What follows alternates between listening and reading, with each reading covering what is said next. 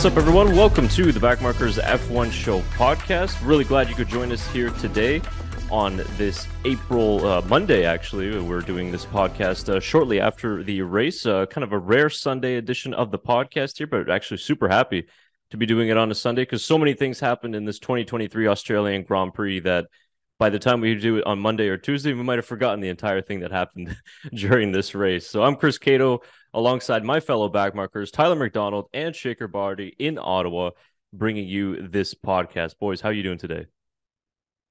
Doing well, doing well. What a uh, interesting Grand Prix, uh, you could say.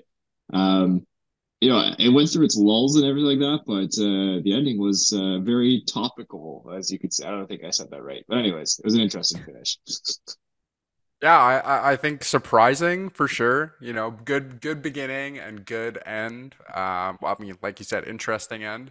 Um, something not kind of what we were expe- expecting from the Australian Grand Prix because there's you know not a lot of not a lot of passes that happen, and you know there was quite a lot of them. So yeah, overall not what I expected, but a good race overall. But like you said, definitely had its lulls in the middle for sure. Mm-hmm. It had quite a few lulls, and also the other thing too is that after the Australian Grand Prix, we're not going to have another race until the end of April on April 28th. So it's about almost a three week break from Formula One. So I guess this race was perfect in a sense of which we're almost going to have three weeks worth of incidents to talk about in this Grand Prix. But we're going to try and break it down here in the next 45 minutes or so. And I was trying to actually wonder of where we could get started here on this uh, recap podcast, just because so many things happen. So let's maybe try in chronological order because I know you boys have opinions on everything that happened. So let's begin at the first red flag, and uh, there was multiple of them. So we'll start at the first one, but it was of course the Alex Albon crash, which is really unfortunate because Albon was having such a great weekend so far and was running actually in the top eight. It was kind of Williams' best result in the last few years or so. So he was doing really well. And then of course uh, he had the crash. Almost uh, got collided there with Hulkenberg, who was passing through, and as well as Lance Stroll. But it didn't seem like there was uh, any damage to the barriers. Of course, Albon was okay, got out pretty well, but then the stewards decided to red flag it, which really turned the race on its head. It put George Russell, of course, in a bad luck situation because he had pitted under the safety car, which came out initially. But for the likes of Verstappen and Hamilton and Alonso, they really benefited from staying out. So, Tyler, I'll start with just a simple question here. Was that first red flag necessary? And if you were the race director, what would you have done in that situation? Uh, quick answer: No, not necessary, in my opinion. Um, I thought, you know, the the um, word from the FIA was that there was too much gravel on the track. I mean, too much gravel on the track. I mean, come on, how is that an excuse? I mean, like it's gravel, like sweep it to the sides. It's, it can't be that hard, dude. You can have it under a safety car and be able to sweep the gravel off the roads when the car is at the other side of the track. So in my opinion, no, not a worthy red flag. I thought that was a little trigger happy by the FIA. Um, in my, in my opinion, it should have been just a simple full course safety car, and we would have been back to running in normal ways. Um, yeah, I, I kind of agree with you there. Shouldn't have been a red flag. Should have been a safety car. Um, I know, I know the barrier was out a little bit as well, but still should have been a safety car. There wasn't that much damage or any debris really on the track itself that they couldn't have just cleaned up quickly. Um, and would have been a different situation for the top three drivers for sure, maybe the top six. Um, in terms of if it was a safety car instead of a red flag, for sure, I think we would have seen different results from the race overall. Um, but yeah, I, I don't I don't think it was just, uh, it was a you know a red. It's always difficult because we don't have the data and the information that the race control room does because they have more information in terms of how much debris was on the track. There was more of a concern, I think, of you know it being on the racing line, and even if the drivers are coming through there eh, under safety car speeds, still could be an issue. But I agree with you both. I think that that first safety car was, or excuse me, the first red flag was just too trigger happy because I think it was quite obvious that there wasn't massive barrier damage, of course. And I don't think that there was that much carbon debris either that it couldn't have been cleared, just like you said there, Tyler, by simply sweeping it off the track. And under safety car speeds, I think there's plenty of time for those marshals to get out there and sweep it under. I even think that there's plenty of time and opportunity for that big sweeper truck to get on the track while the cars are going around at reduced speeds.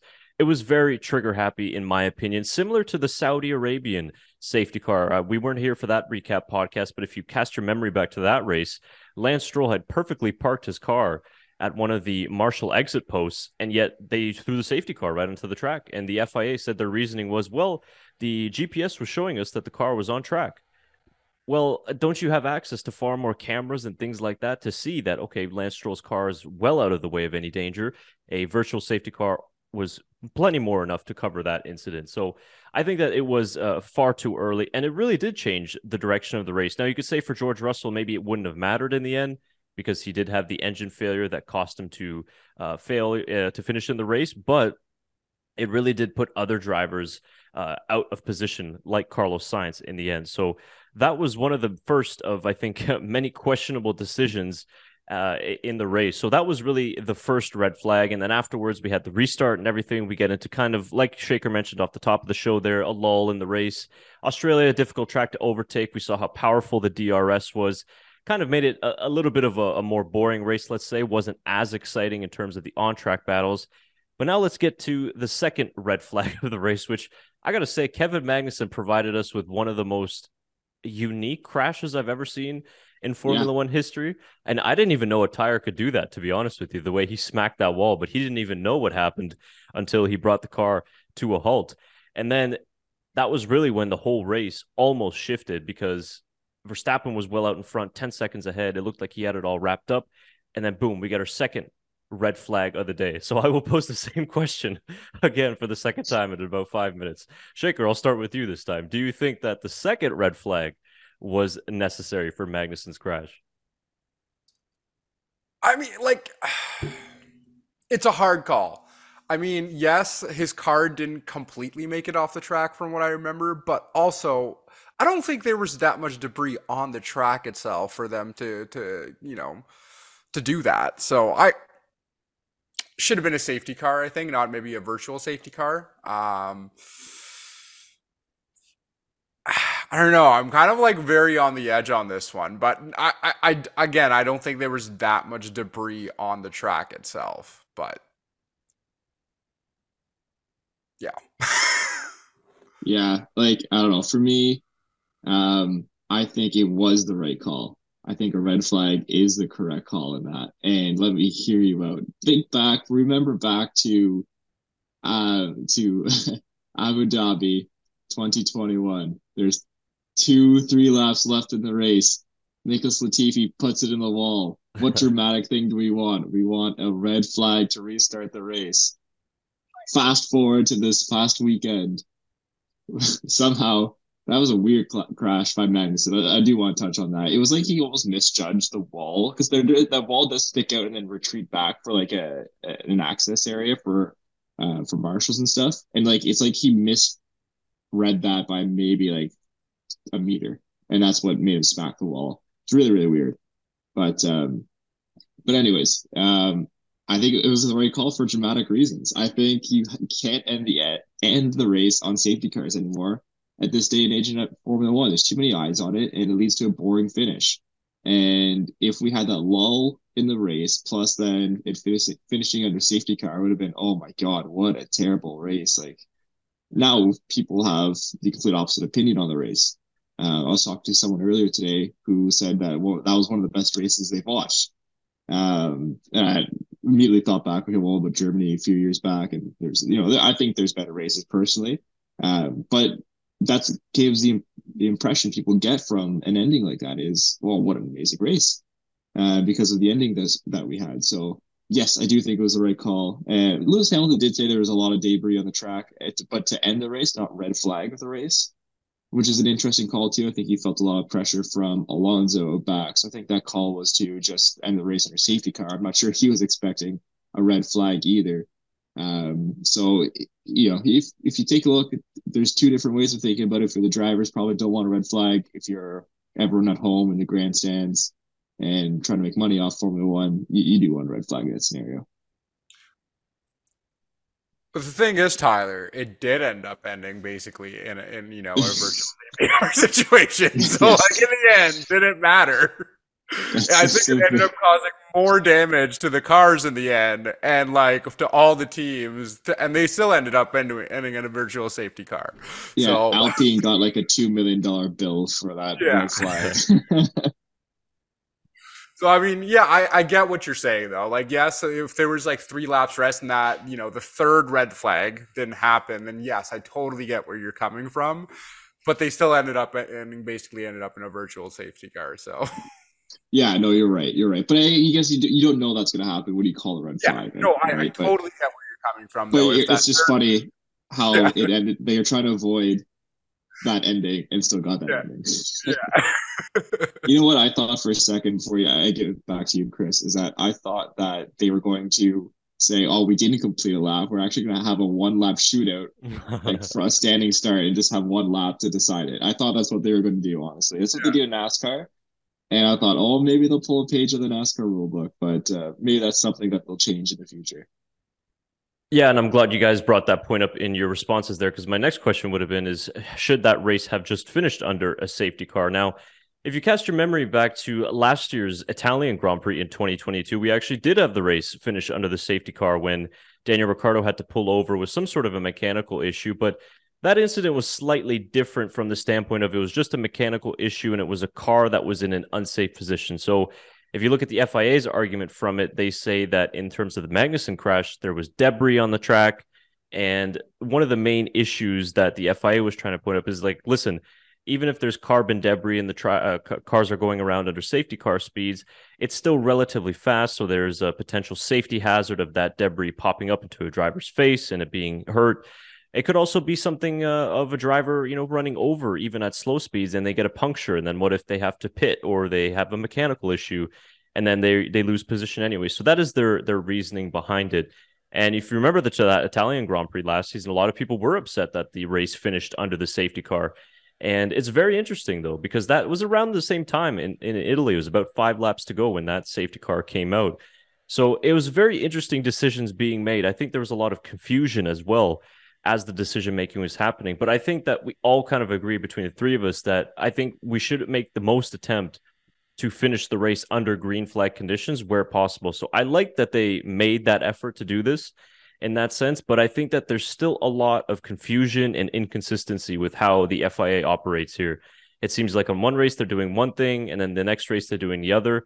And I know Formula 1 is a very dynamic sport and you can't necessarily have a rule book and an example for every single situation. I just think it needs to be far more cut and dry of when these incidents come around, they're able to just apply that rule and they know what to do. They kind of just, you know, even while they were trying to decide what to do with that restart, you seemed like, mm, I don't know about this. So I, I think eventually they did make the right decision.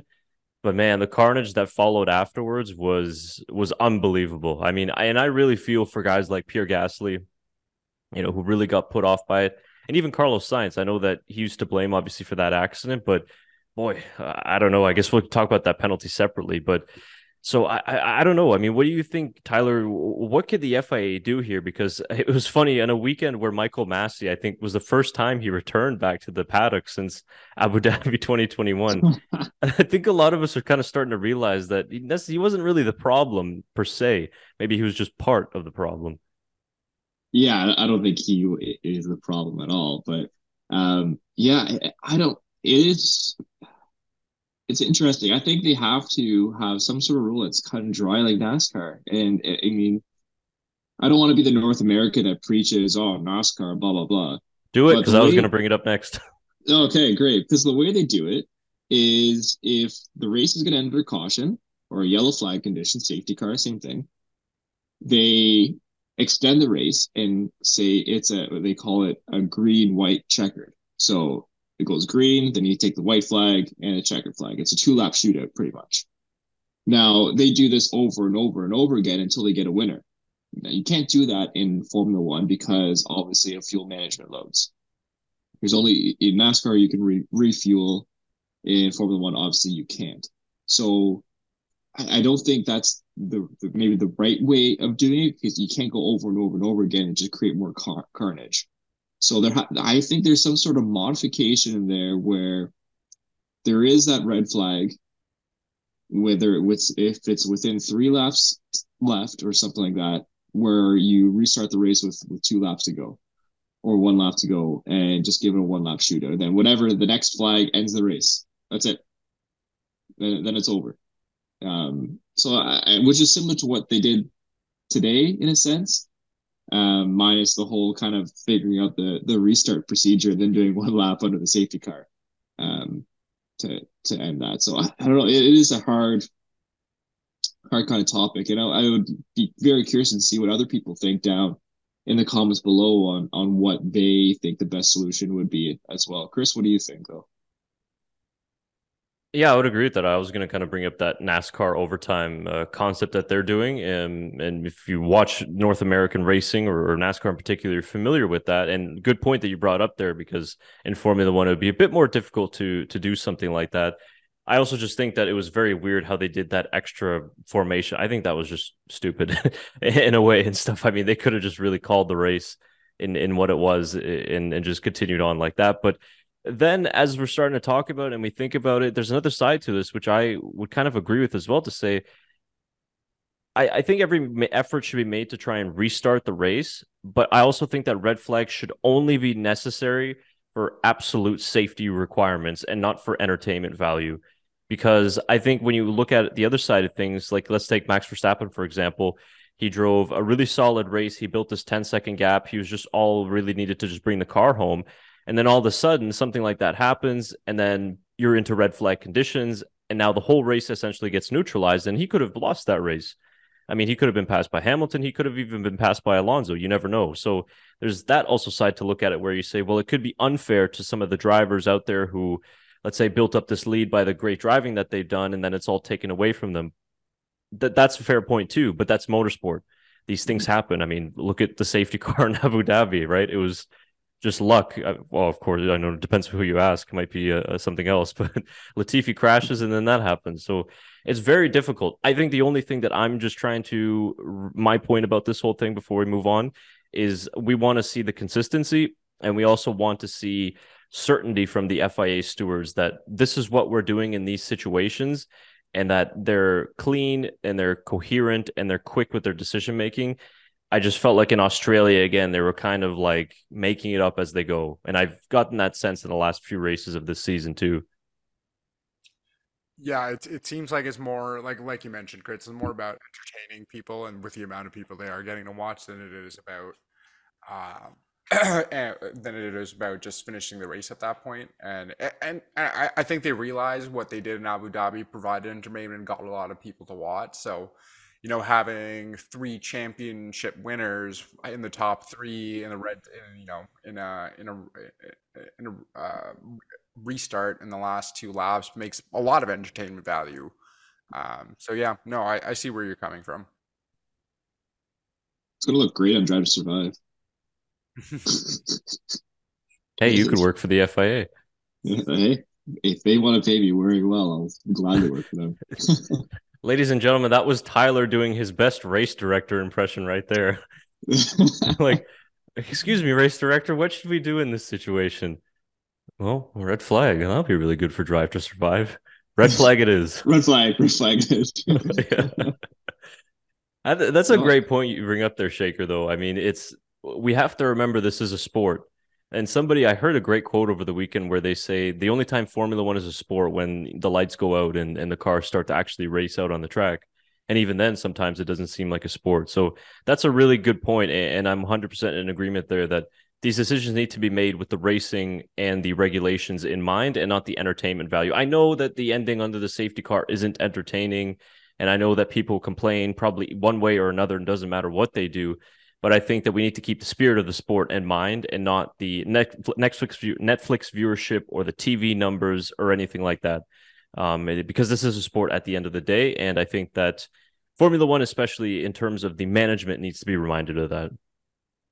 Yeah, I think there is a fine balance there that the FI need to find. Um, it's just finding that balance, and that's just going to happen through trial and error. They're going to learn from mistakes that they make, and um, they'll hear flack for it from the drivers and everything like that. And well, hopefully, they next time the decision comes, it'll be the right decision.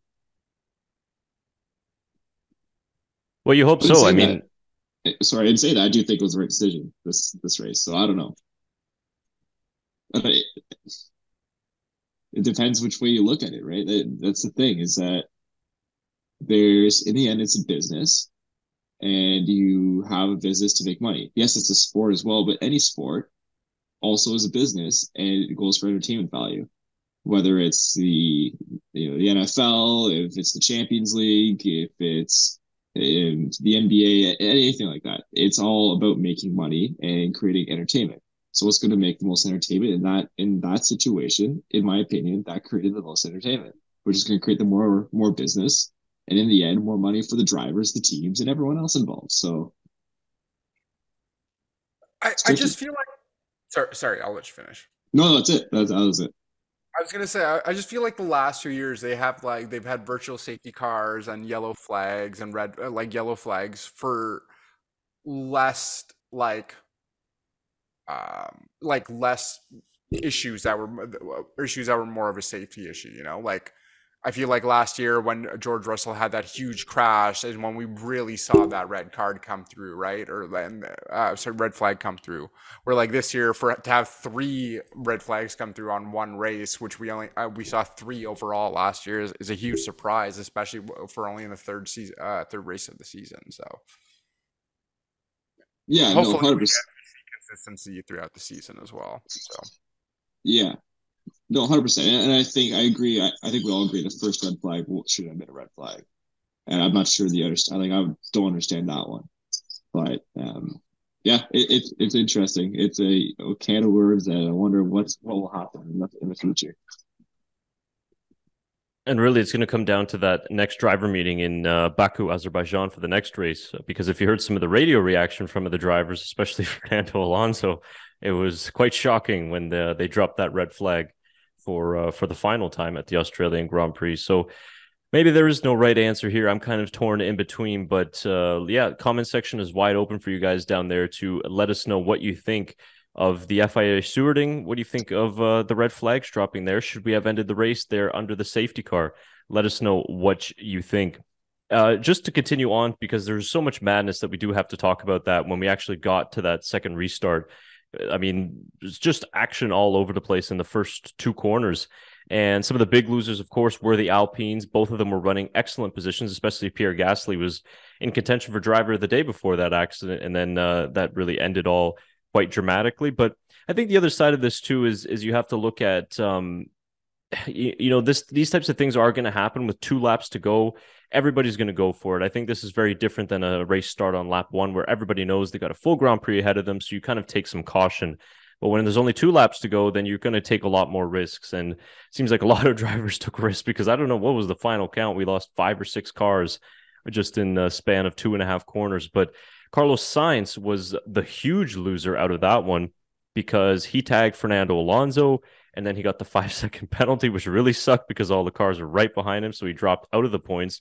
Do you think that penalty for Sainz was a little too harsh in the end, or was it deserved? Well, well what's the most minor penalty you can get? That five one that he got. Penalty. So uh, then no, I don't think it's too harsh because there's nothing you can go that's less than that. You can't go after the race and say, "Oh, he loses one position because he screwed that up." Five second penalty. He shouldn't have driven to the side of Alonso. Like, I'm sorry. It's that's that's his mistake. Mistakes happen. And it sucks that for him in that scenario, he drove a great race that he ends up losing eight positions because it ends up under safety car. Now, and maybe that's why the race had to be finished under the, the safety car like it was to put those five seconds in because it's hard to put a five second time stamp in on a standing start. So I don't know how they would have done that either unless they gave him a grid penalty for the next race. Um, that, that could have been the other option as well. But I mean, just bad luck for Carlos Sainz, unfortunately. But he's the one that caused the accident, and in, in the end, which ended up, you know, spidering into a thousand other different accidents that happened at the end of that race as well. Yeah, and if, if that's a minimal penalty, I think it's well deserved, and because that was basically just a trigger for five other cars to basically go out in the last two laps of the race. So ruined a bunch of you know a bunch of race a bunch of drivers' race as well as cost, like you mentioned, Alpine two million dollars um, in the final lap of the race. So. Yeah, that's that's brutal for Alpine. That's a tough. They were.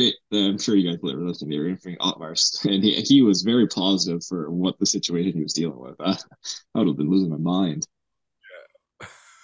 Yeah. Gasly sure was. I just watched the the post race reaction video from F1, and he was just.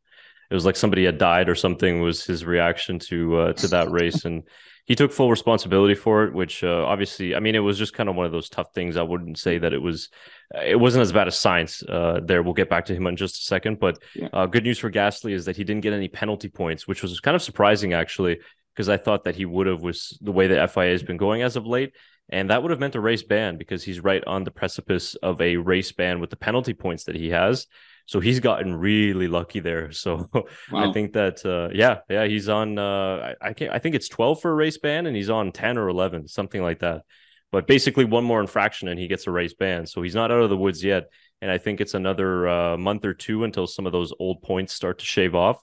So I was surprised personally he didn't get a, penalty point for that, just because it, it was dangerous the way he kind of came back onto the track slowly but uh, yeah, I guess they they didn't want to punish him too badly. They thought losing a P five was was hard enough for for Gasly.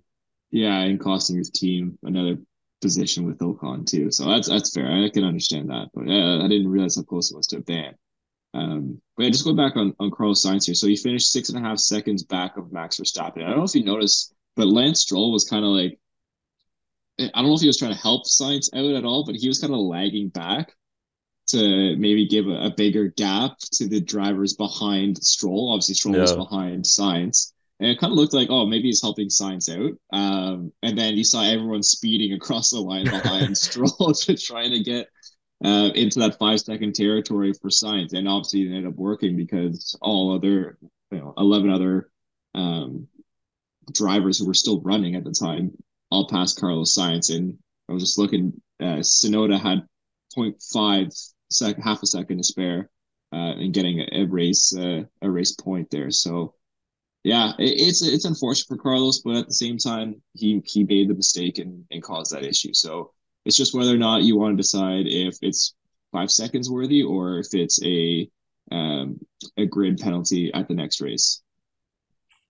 I think I think five seconds is worthy with how Ferrari's doing. Um, I think a grid penalty would have pretty much ruined their entire season.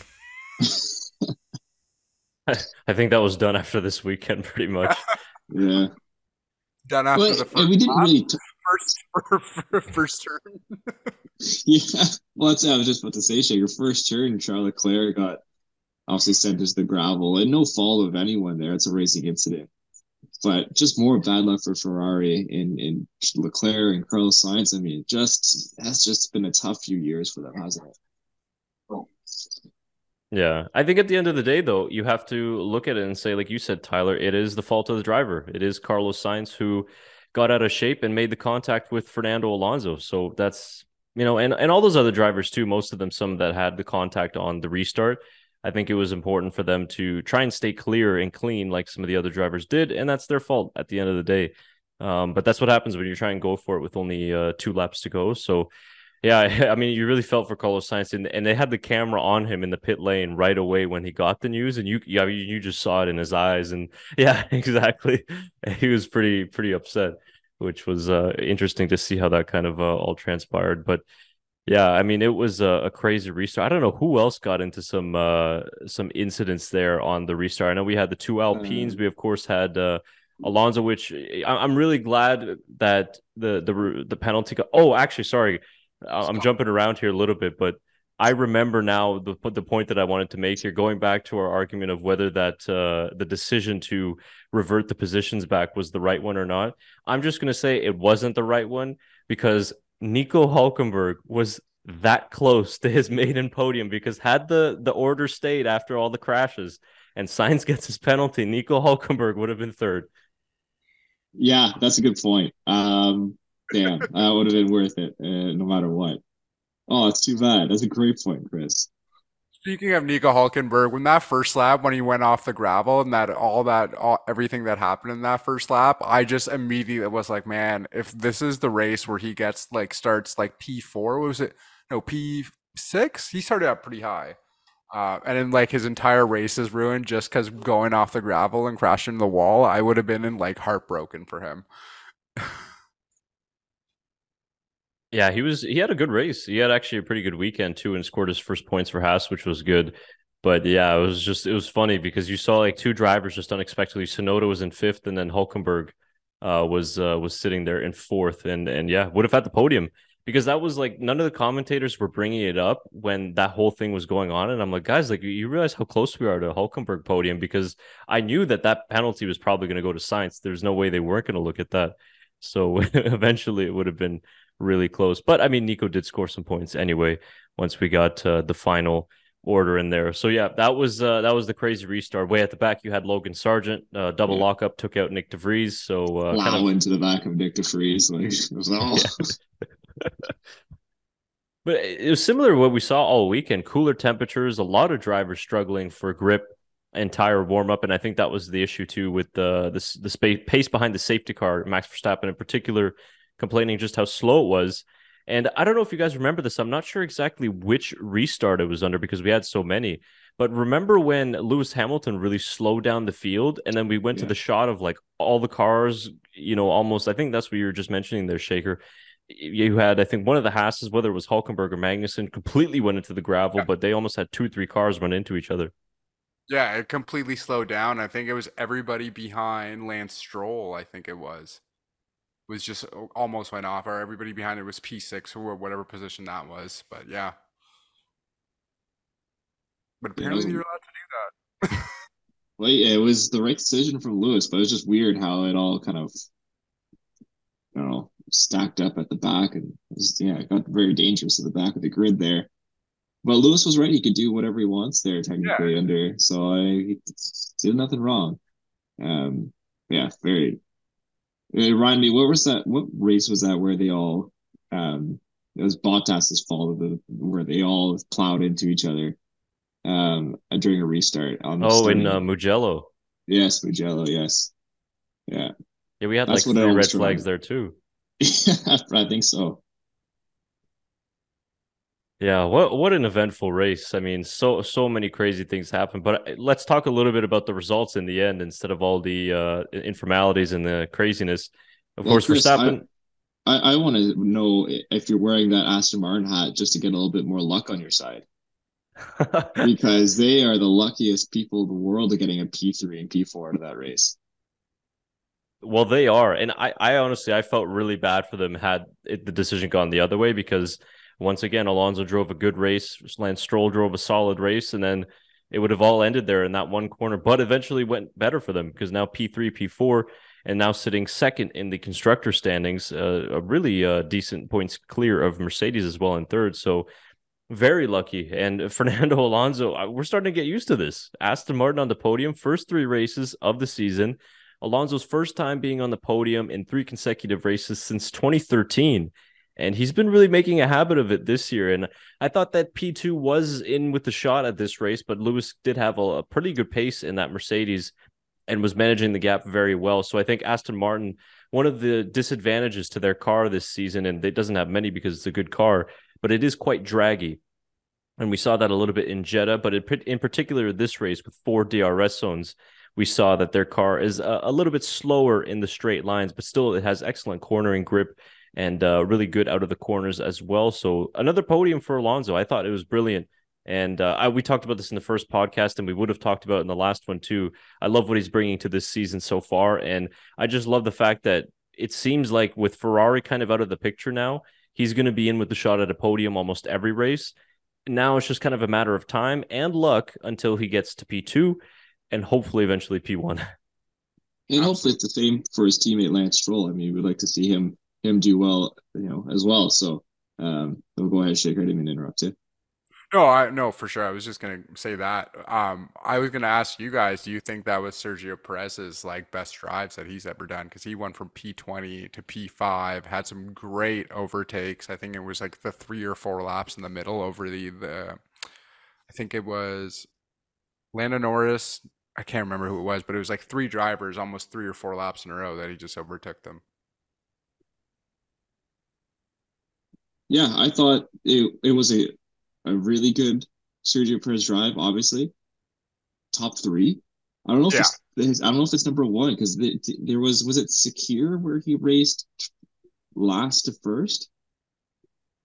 Yeah, it is that one. Okay, so that one I still think is his best drive. If he would have won today, I would have said absolutely it's his best drive.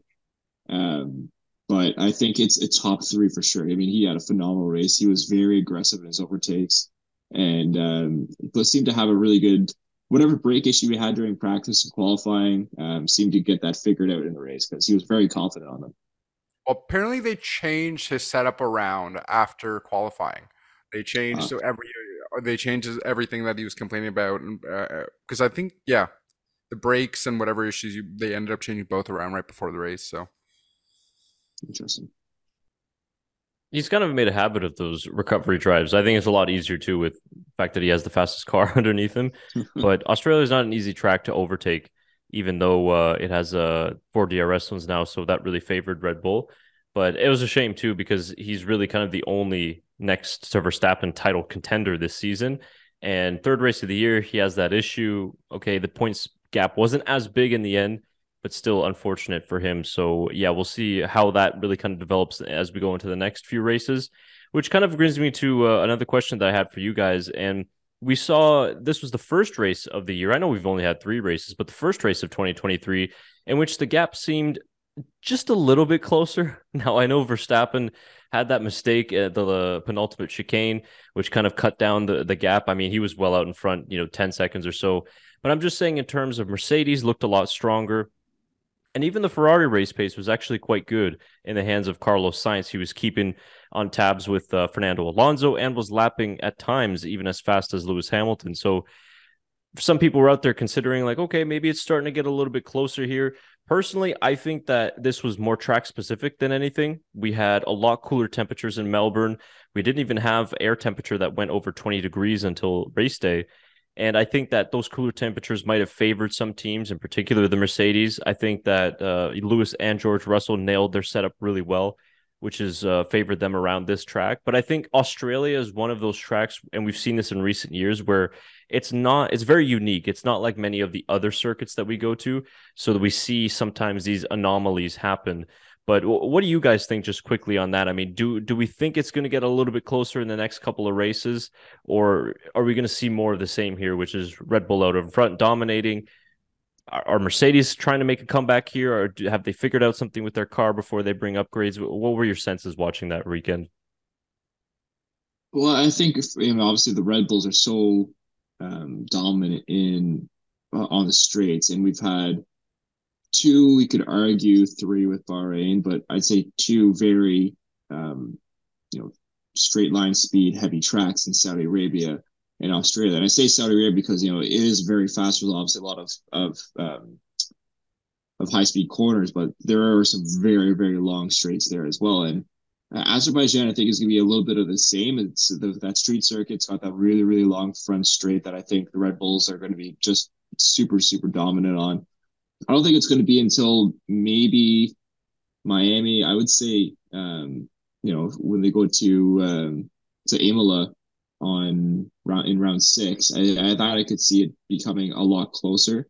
And then you have Monaco, Spain is a, you know not a top heavy, you know, very speed heavy track. Um, Austria, Great Britain. I think the middle of schedule it might favor the other teams a little bit, but I mean, if you take a look, I think the Red Bulls are going to dominate in, in Baku. Um, Miami is going to be interesting. I'm not 100% sure how it'll shake out. It's only the second race there. Canada, I think, will be a Red Bull um, as well. And then you have uh, Belgium, Hungary, Italy, straight line speed there. Well, not so much Netherlands, but Spax's home track, so he'll probably dominate. So, I mean, it, it's it's going to be an interesting balance here to see if it will come closer. Obviously, Alonso's very um, confident that it will be closer, and I think that um, and Lewis is, kind of, you know, knows it'll be hard work, but you can see the confidence behind the Mercedes team a little bit after this weekend. So I think there's some positives going forward in terms of uh, getting that gap a little closer to Red Bull.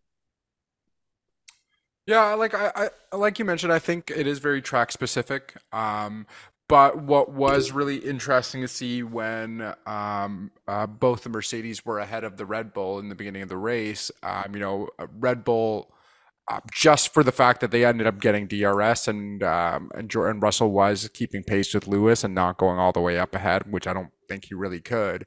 Red Bull was struggling a little bit, so it's nice to see that wheel to wheel racing and how uh, you know the drafting and the DRS is kind of uh, taking a little more effect and they're getting clean air through the cars.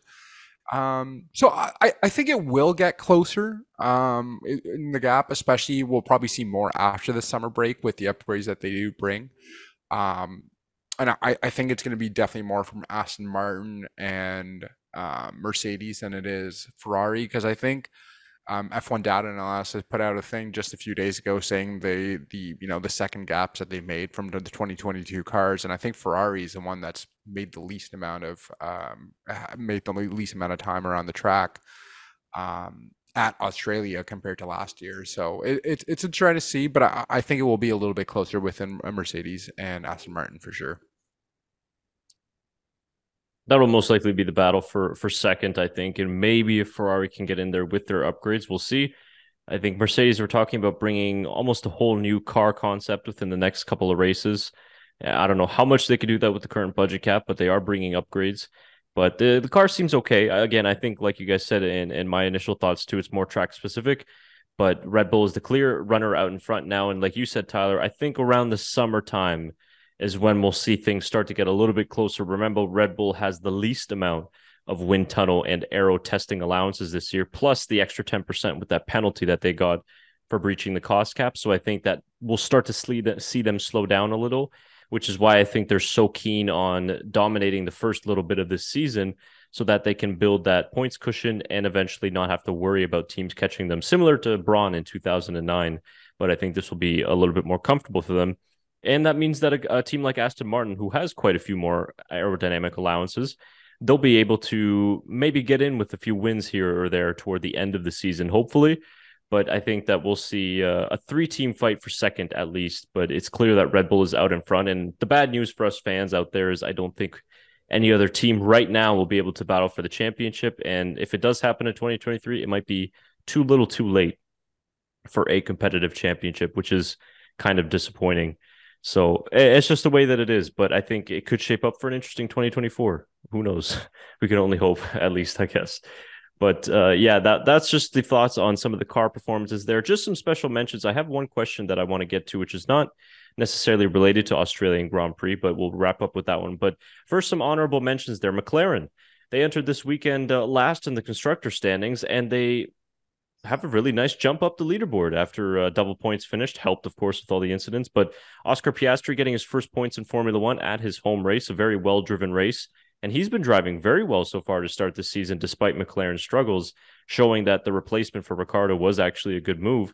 And uh, Lando Norris, as well as you mentioned, Shaker in his battle with Sergio Perez was holding him off really well for a bunch of laps, and he drove an excellent race. So it's good to see McLaren get off the leaderboard there, and they really needed this type of weekend. Absolutely. I mean, uh, he kind of felt good for Piastri to get points at his home track uh, in his in his debut uh, at home. It was, it was awesome. So, um, no, it, slowly but surely that McLaren car is coming around. It is so draggy. It's, it might be the slowest car on the grid in terms of straight line speed. So a lot of work has to be done there on the McLaren side. But I mean, Lando had some good laps. He was keeping good pace as well, as you mentioned. So, um, no, some positives take out for McLaren.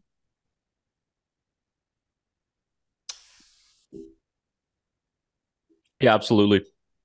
And I think that they've got a lot of work to do until, I mean, at least the mid-season point where they're bringing these upgrades that they were talking about. But uh, yeah, it's been a rough start to to life at McLaren so far. But Piastri on the board with his first points in Formula One, so a, a really good race for him, and and that was nice to see um, him get it at home too. So that was good. But uh, overall, a, a solid Australian Grand Prix in terms of the on track action wasn't the most exciting, but we certainly got a lot in terms of the entertainment value. So maybe uh, the boxes were ticked in Melbourne. So uh, do you guys have anything else from the Grand Prix uh, before we move on to just some other F1 related stuff that was outside of this race weekend? Anything you wanted to bring up? Uh, I just want to. I think the track changes they made were a phenomenal idea. The track, the track race is so much better now than what it did before. So, um, just kudos to the, the Australian Grand Prix organizers for making those changes. I have nothing to say. Perfect. It certainly, yeah, it certainly did spice up uh, some of the racing too, and uh, the little chicanes that they got rid of is uh, was a good choice. So, yeah, Australia Grand Prix at the uh, Albert Park Circuit on the calendar for many more years to come. So, it's always a, a nice stop on the calendar here in the early part of the season. So, what I'll finish with uh, is a question that uh, I wanted to pose to you guys because I saw this actually before we went into the weekend in Melbourne, and it was some comments by F1 CEO Stefano Domenicali, and I think it was uh, during some sort of interview where he was talking about free practice and the potential or the desire to eliminate free practice as a whole. In some of the recent uh, things that he was saying, is that in the near future we might see free practice in Formula One just gotten rid of altogether, and I don't know if the idea is to have more sprint races, more races in general, or just qualifying and the race, a two day weekend. I'm not sure, but I certainly had plenty of opinions of this at the time, just reading uh, some of the quotes and, and the headlines as well. But I wanted to ask you guys this because I think it was a very interesting topic that even some of the drivers talked about. So, Tyler, what would you think about that of getting rid of free practice altogether in Formula One? Uh, I personally wouldn't be a fan, and that's for the reason of, you know, if you go as a fan, some people can't afford race day tickets or qualifying day tickets. Some people go, you know, to the Friday to be able to see their their cars go around the track, general admission, be able to get to the track, and those are the days where you can actually get tickets most did uh, for a lot now. So, um, I think that you know would would deter a lot of fans who would love to go see Formula One but can't afford the race or qualifying or anything like that. I think that that would be a bad decision in that case. But you know, you could the policy you could swing from is that it create more chaos on race day where no one would know what their setup is like. And I don't think that's good for racing. If if you don't know, you know, don't get the right setup for your car and car's not handling well, I just don't think that would create good racing. So um, I don't agree with it personally. No, I, I don't agree with it either, and I, I feel like it is to bring probably more sprint races into F1 but you know, free practice is not and and like you mentioned for the fans is great too for like it's a cheaper day to go but free practice is more definitely for the teams to build up their cars and test out for the track itself and if that gets taken away it does create a lot more chaos on race day.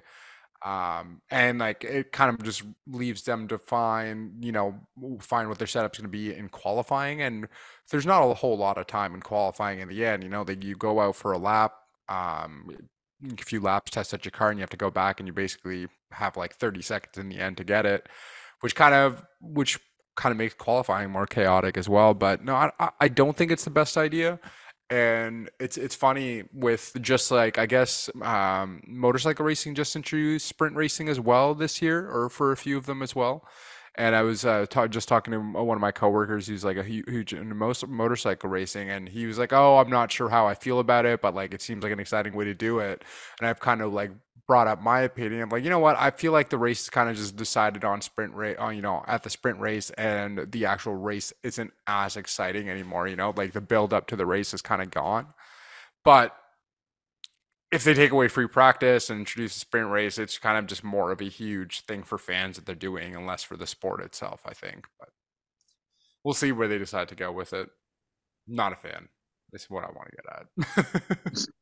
like, I don't know, maybe if they eliminate practice three, like, and just keep Fridays as practice, Thursday is qualifying, or sorry, Friday practice, Saturday qualifying, and Sunday's the race. Like, maybe that's an option. But I think you have to have at least two practices personally. Yeah. Uh, but I feel like if they are going to do that, then they should have the fact that their reserve drivers should be doing more of the testing, you know, or like not having your number one and two drivers doing the entire thing and testing out the cars if they want to go about that and make more chaos in the end. But yeah. We talking about practice? Fuck shit up.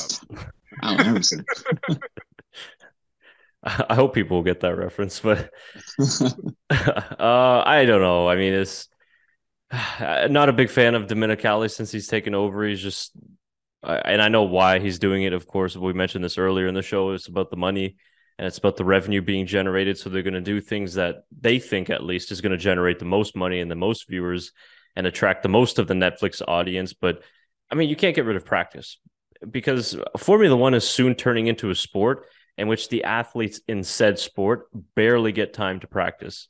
I mean, imagine telling that to a footballer or a tennis player or a hockey player that, hey, we're going to get rid of practice and you're just going to show up on game day and the best that you can do. I mean, that's not going to go over well with the athletes. And I know that practice isn't the most exciting, but Tyler, you brought up the the point right off the bat, which was exactly what I was going to say. Is most fans only get that chance to go to that Friday session and and watch 60 minutes of you know practice sessions. Obviously, it used to be a lot more with them being 90 minutes. So you got three hours of F1 action. And look at Canadian fans, for example. I mean, most Canadians are only able to attend that one race a year in Montreal. And you want to show up to the track and be able to see as much cars running on track as possible. And if you eliminate the practice, you're not going to see as much. You're only going to see one hour qualifying and maybe, you know, that two hour race. That's not enough for me. And guarantee you that they're going to end up charging even more money than they are right now for race day tickets, which it's already insane with the prices they're charging. So I, I don't like it at all. We already have minimal amounts of testing, and I know that's all for cost cap and things like that. But I know some of the drivers came out over the weekend. George Russell, in particular, said that he'd be okay with getting rid of practices but I'm just not sure. I mean, obviously, it, it doesn't matter for us in the end. We're not driving the cars, but it just seems like for a sport that's so technical and that's so much about feel and experience, F1 drivers practice the least out of any athlete of any sport that I could think of off the top of my head. Yeah, I would agree. I don't know any other leagues or professions where you don't practice. So, um, I mean, also, I know there's a lot of sim time and stuff like that, but I mean, I've never been in a similar. Obviously, they're realistic, but it, it, there can't be anything like driving the circuit and getting it, you know, getting a, you know, the weekend experience of getting your ideas of the track. So, and what you do, you throw some F two rookie with no practice into a, you know, Saudi Arabia where he's never raced before or something like that. Like, I don't know. That doesn't make any sense to me. Obviously, he needs practice to go around the track and figure out his bearings. So, yeah, I don't know how that's gonna work. Yeah, and, and overall, over the weekend, you know, I they burnt rubber onto the track as well and create more grip. You know, when Saudi Arabia when first came out a couple years ago and no cars had ever raced on it, cars were slipping all over the place. So if you're just going to go right into qualifying, I feel like there's going to be a lot more that the teams don't know for the results, and they're not going to completely know how to set up the car because it's going to change over the race as it goes. So I don't know. Good point too. Didn't think about that. That's another element to it. But you know, Verstappen not a fan of the F1 sprints, as we know. We brought that up just a few minutes ago. He reiterated those thoughts over this past weekend in Australia, saying that you know he feels just as a driver that in the sprints he's not really there for racing. He's just kind of there to take care of the car and just be careful because he doesn't want to do any serious damage that would compromise his race on Sunday. So the sprints are a whole nother topic that we've discussed before, and I'm sure we're going to keep discussing as we get to more and more sprint races being added onto the calendar this season. But I'm not a fan of it. Again, it's just another one of those scenarios of if if it ain't broke, don't fix it. Maybe you could consider getting rid of free practice three and just do some sort of a quick warm up session on Saturday before qualifying. But I think you do have to keep the fans in, in mind here, but also the drivers. I just feel like I'm going to come out in defense of the drivers and say that they do need their practice time. I think reducing the 90 minute practice sessions to 60 minutes was a good idea. It's more compact, but Uh, listen, not, not everything has to be so exciting that the, the consumer out there has to be glued to his TV every day. I mean, I know we're hardcore F1 fans. I try and watch every practice session that I can in its entirety. But listen, if you don't want to watch the practice sessions on your TV at home, then you don't watch them, and that's okay. But you have to keep in mind the fans that go to the track and that pay the hundreds of dollars or euros to be there. They want to see F1 cars running. It's a rarity. You're not going to see Formula One cars every day in your life unless you're actually working the sport. So you want to see it as much as you can when you go, when you pay your hard earned money. And if you get rid of those and you start to just minus down the minutes that we see on track running, I don't know how much people are going to be worth spending with all that money, you know, to go and see that. But you, I, I like I just thought of this and this you know if they if they decide to get rid of free practice and do like two qualifying days where they have like one day where the top 20 cars race and then have like the second day be like a qualifying sprint race where the top 10 drivers have to kind of race it out to see what times are going to be. I, if they're thinking of just like a brand new format like that, maybe I would be interested in sprint race, you know, like have like a mini qualifying session where the top 10s just like duke it out over like 15 laps to find out what their pole position is going to be. that would be interesting. You know, less damage to cars because there's less cars on the track actually racing for a sprint race. But if they're just getting rid of free practice and just having the same format that they have now, I feel like would just be a complete waste in everyone's part. So I, I genuinely just think qualifying needs to change. I think that's what needs to come. I'm not a huge fan of the qualifying format in general, but that's just me. Yeah, it certainly can be improved, but uh, I mean, they're no short of ideas to try and, and fix things or at least improve things in their mind. But who knows what kind of ideas we're going to get in the next uh, couple of months. So yeah, it should be interesting. So let us know what you guys think of. Uh, are you a fan? Should we get rid of free practice or should we keep it? Or should maybe comment your own uh, weekend formats in the comments below, and, and maybe some of it will be heard. But uh, yeah, that that really does it then uh, on my end here. My notes for uh, this podcast. Uh, if you guys have anything uh, else that you want to get out there in the world while we're on the air, uh, the floor is yours. No, no, to enjoy the long break before we get real crazy into the schedule. We got, of course, uh, Baku coming up uh, on the 30th of April, and then it's a back to back with the um, with the Miami Grand Prix, which is kind of crazy to go from Azerbaijan to the USA, then back over to to Italy. Then it's another back to back to back. Oh, it's a triple one after that with uh, Italy, Monaco, and Spain. So lots of Formula One coming your way, but uh, enjoy the little break while you can. Then. yeah, I yeah. certainly will. Yeah, yeah, exactly. Big build up in like April and May and June too. It should be pretty good. So. Yeah, yeah, it's going to be the full sprint then until the summer break. So, yeah, weird, weird how they kind of scheduled that out. But anyways, yeah, you you won't be seeing us then for at least uh, another two or three weeks or so. But who knows? Maybe if we get some ideas along the break, we'll we'll record some sort of a, a special podcast. Maybe maybe something will happen in between then, or we'll just come up with something if we get bored and we want to put some content out. But we will be having content, of course, coming out on the channel in the next few weeks or so. I'm actually just working on some uh, video topic ideas, just maybe some historical things that we could put out there in the meantime, little features. So uh, if you got any video ideas, of course, comment those as well. But you will be hearing from us in the next couple weeks. Don't you worry. But do enjoy your a little bit of a break from Formula One after quite an intense start to the season. I know that we will as well, and we can't wait for the next race in Baku. And we can't wait to have your company on the next Backmarkers F1 Show podcast. We really enjoyed doing this episode with you guys, Tyler and Shaker. I appreciate you guys coming on again. Thank you for all your inputs and your opinions, as always. Really great that we uh, have another excellent race to talk about, and always a pleasure to be joined here with all of our fans around the world. And thank you for your continued support on the Backmarkers F1 Show channel, approaching that 10,000 subscriber mark on YouTube. So please do subscribe to the channel if you haven't already, and continue watching and supporting the BMF1 Show all across social media and on YouTube as well. So for Tyler and for Shaker, I've been Chris Cato on this episode. Three weeks from now, we'll be seeing us soon, but enjoy the break until then. Until next time, guys, it's bye for now. Take care.